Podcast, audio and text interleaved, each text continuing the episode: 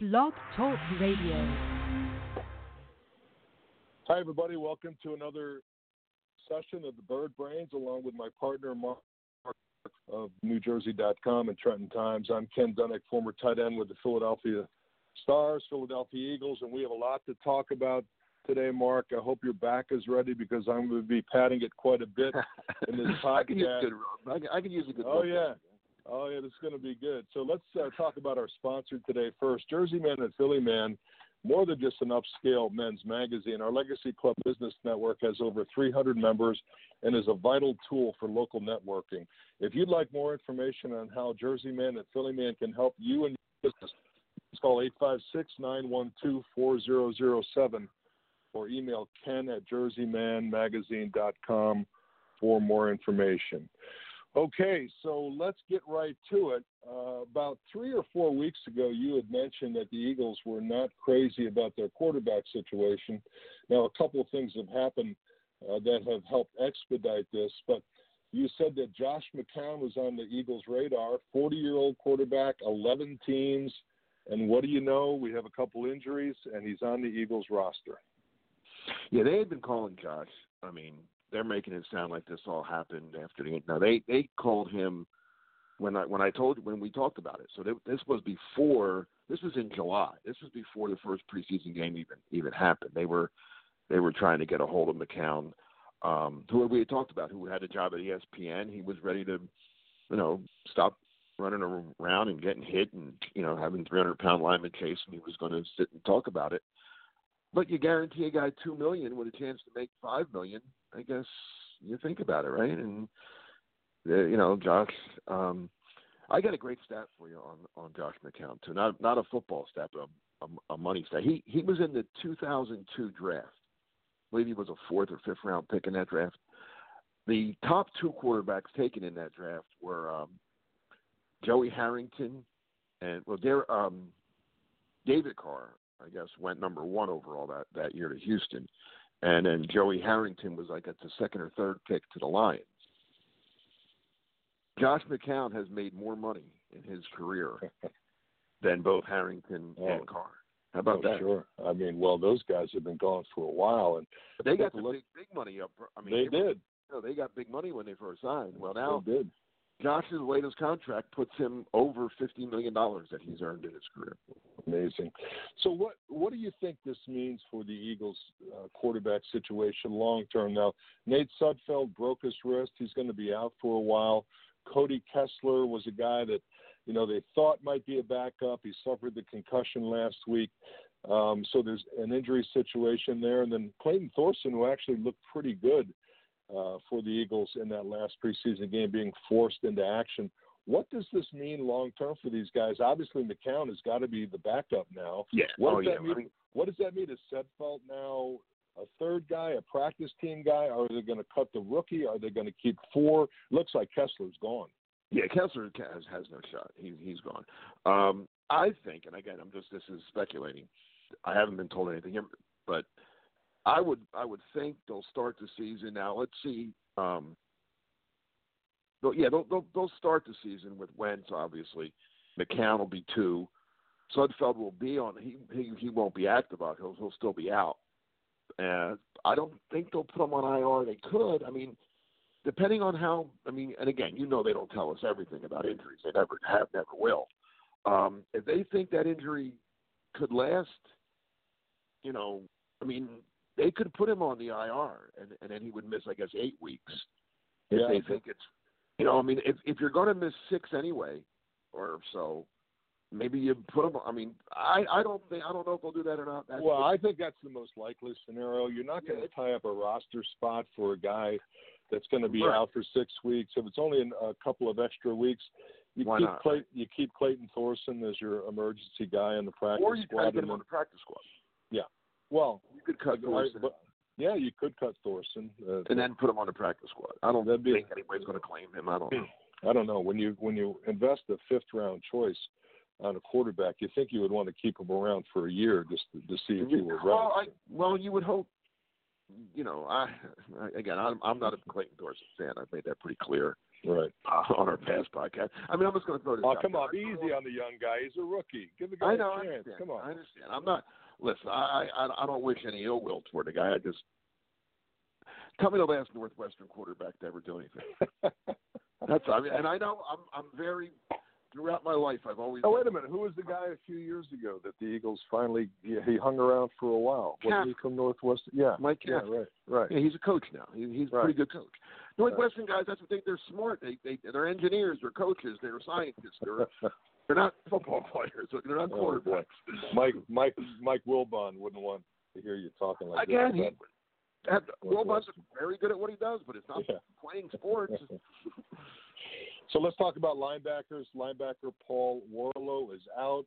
Yeah. Linebacker Chris Worley is in. Another uh, conversation about a position that the Eagles just refused to address during the draft. Worley recently released from Seattle. Don't know a whole lot about him.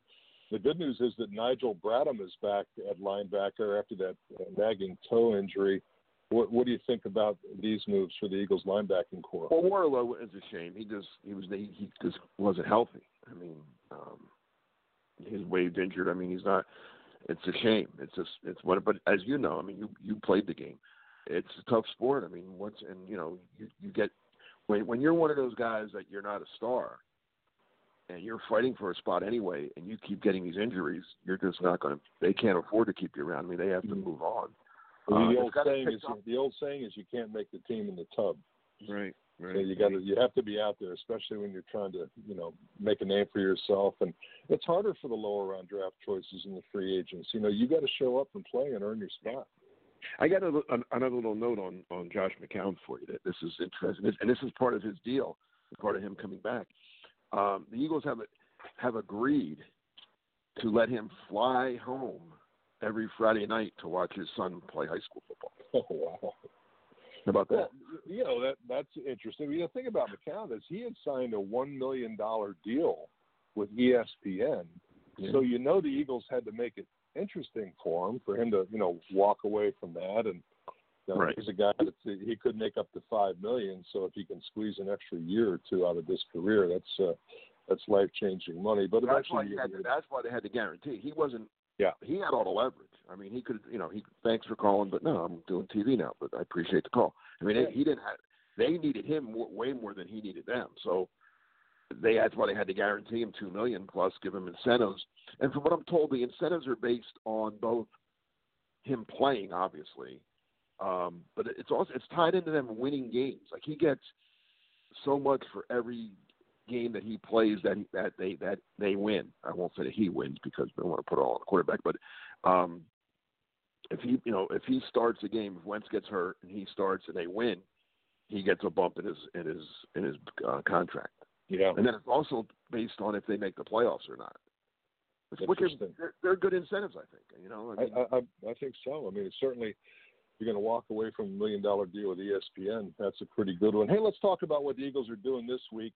And I think it is more important because of what's happening with the preseason games. They are scrimmaging Baltimore Monday and Tuesday of this week before they play their game on Thursday. Obviously, they'll have a light walkthrough on Wednesday. But the reason why I think these scrimmages are more important, Carson Wentz, it's really the only type of game type of action you know he's going to get if he's not going to play in the preseason he's he's got to get acclimated to some sort of game speed scrimmage is not the same but it's close so they're scrimmaging baltimore and you're going to see wentz get a lot of reps Yeah, and I like that. I've liked. I've always liked the, um, what you want to call these uh, mutual workouts or two team workouts? They did them years ago. I remember way back when I first started covering the team when Buddy Ryan was the coach. Buddy liked doing it. They they did it with the Falcons one year. He did it with the Lions one year. Um, I believe was with this, there was another team too. I forget was the Bills or the Brown. The Bills, Buffalo Bills came in one one year. Um, even when Rich Kotite was coaching, and it was kind of funny because they did it with the Jets that year, and everybody thinks that's when the Jets talked to him and hired him was when we were up there practicing with the Jets because he got fired and hired by hired by the Jets the next day.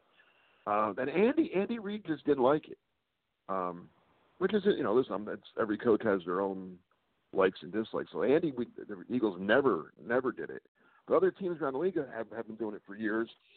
again, I'm, as a fan, as a guy that covered the team, I kind of like it. I, like like you said, it gives a little more live. It's not a, not the same as a game, but it's better than a practicing against your own guys. You know, ones versus twos or one versus one. You're seeing a different look. You know, it's it's more game ready, I guess, for lack of yeah. Well, I can tell you, uh, in the NFL, we, we didn't do it back then. We did it with the Stars a few times, and okay. you know, it, the trajectory of training camps is you do get tired of hitting the same people and right. playing against the same looks. So, uh, you know, I think this, you know, it is a, a kind of a fresh look for players and something they'll get a little bit excited about because, you know, even though training camp isn't what it used to be, it's still pretty monotonous and you're out there in the hot weather working against the same guys. So let, us talk about um, with the couple well, let me just add one more thing to that. There are, we, we had talked the last couple of weeks about preseason games and how four you don't need four and it's crazy and all that. There's rumors floating around that these, you know, control scrimmages, whatever you want to call them, could replace preseason. Like instead of having four preseason games, the Eagles would scrimmage the Ravens. You know, would would do this with the Ravens. They would do it with the Jets. They would do it, you know, with a team. And obviously, with you know, you, you want to do it with a team that's that that's close by. You know, the Eagles aren't going to go all the way out to San Francisco and do it with the 49ers or something. You know, but there's enough teams nearby, and and every team. I mean, not just Eagles, but you know, you could see the um, you know the Rams and Chargers doing it, or the, the well, you're, 49ers. You're you're pretty good at predictions. Here's mine. This will be the last season for four preseason games. I think it's become so farcical now, and I think the teams are going to take a hard look at this 18 game season, maybe with uh, an extra bye. Maybe you know they're talking about holding out players, which I I think is a joke and a bad idea. But oh, that's terrible. Yeah, it's just it's just becoming a farce. This uh, four preseason games that you don't play any of your top line players. And let's talk real quickly about. We have about a minute left with the uh, players that are looking good for the Eagles. Miles Sanders had a good game, sharp cuts. Looks like a, a good back for the Eagles. Greg Ward may have played his way onto this crowded Eagles wide receiver roster. Um, and uh, I'm not sure what that does for Mack Hollins, but uh, Greg Ward is having a heck of a camp. And Andre Dillard has played substantially with no quarterback hurries. Eagles have to be excited about these three young players. Oh, Dillard, I told I love that pick when they made it. I I um, I was surprised he lasted as long as he did in that draft. I thought he was a, a much higher. I thought he'd go top half of the first round at least. Uh, so yeah, I'm not surprised at Dillard. Greg, Greg Ward, what a story, huh? That that would be great if, if for him to make the team um, at the expense of someone else. But I mean, yeah, the kid worked hard. He's he just kept coming back and he's making plays.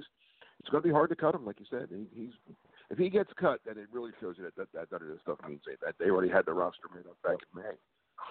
Well, Mark, we're out of time. Always okay. a lot of fun. Get your nose back to the grindstone and ear to the ground and get us some more predictions for next week. Have we'll a good try. week, everybody. Bye bye.